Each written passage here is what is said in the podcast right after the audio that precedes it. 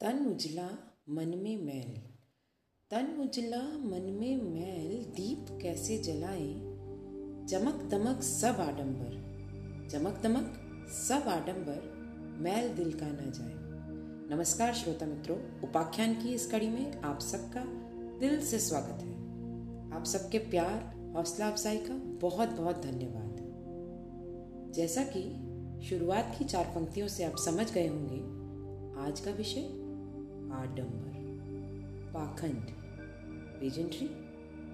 आज की कहानी पंद्रहवीं शताब्दी के संत कवि कबीर दास जी के प्रेरक प्रसंगों में से एक उपाख्यान है। संत कबीर का जन्म काशी में हुआ था।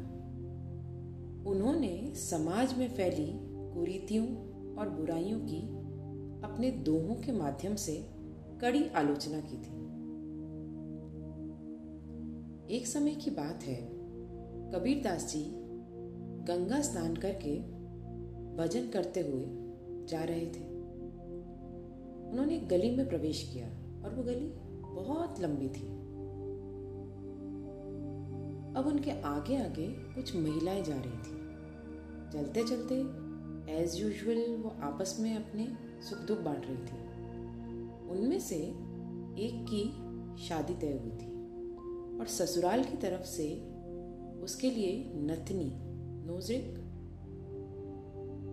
तोहफे में आई थी।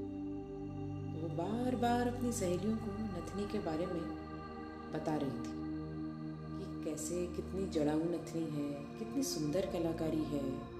जब मैं पहनती हूँ तो मैं कितनी सुंदर लगती हूँ, इत्यादि। उस गली के दाई ओर पोखर था, जिसमें खड़े पानी की गंध आ रही थी।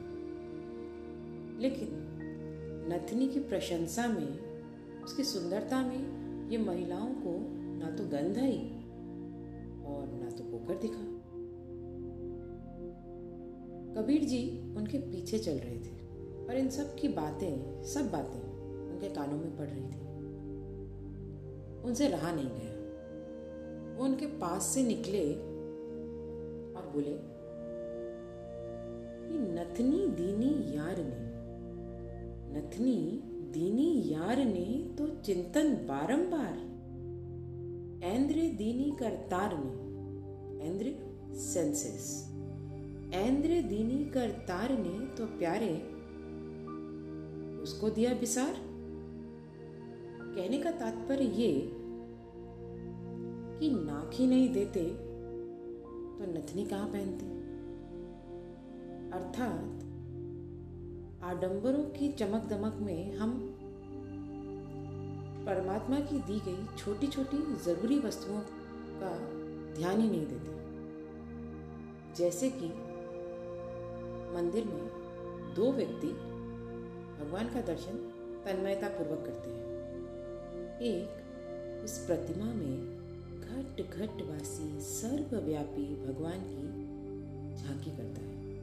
और दूसरा, मुकुट, श्रृंगार, वस्त्र, इन सब की, ये सब आडंबरों की दूसरी प्रतिमाओं से तुलना करता है। अब एक भक्तिमय है और दूसरा तुलनात्मक।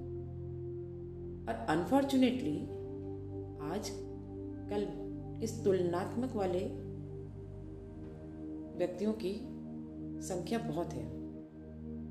मनुष्य की मूल वृत्ति ही आजकल आडंबर प्रदर्शन हो गई है।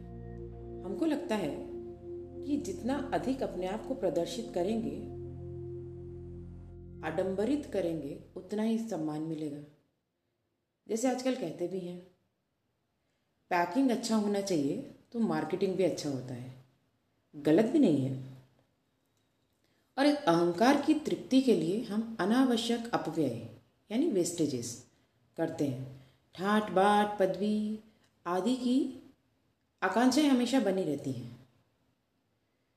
अब इसमें प्रतिद्वंदिता की प्रतिस्पर्धा, प्रतिद्वंदिता की प्रतिस्पर्धा आजकल मनुष्य की एक विलक्षण विशेषता हो गई है। यानी राइवलरी इन कंपटीशन हर जगह प्रतिस्पर्धा है। और होनी भी चाहिए। लेकिन प्रतिस्पर्धी को, यानी कॉम्पिटिटर को प्रतिद्वंदी मान लेना राइवल मान लेना, ये सही नहीं है। हेल्दी कंपटीशन इज़ गुड किसी ने सही कहा है। आडंबरों से भरे समाज की मानसिकता उस विकृत मस्तिष्क के जैसी होती है, जिसे सही गलत के बीच में ज़्यादा फ़र्क दिखता नहीं है। इसीलिए simplicity is better than being pompous सादगी और सज्जनता। इसका महत्व वही समझते हैं जो आडंबरों से कम और अपनी योग्यताओं से प्रगति पथ पर अग्रसर होते हैं।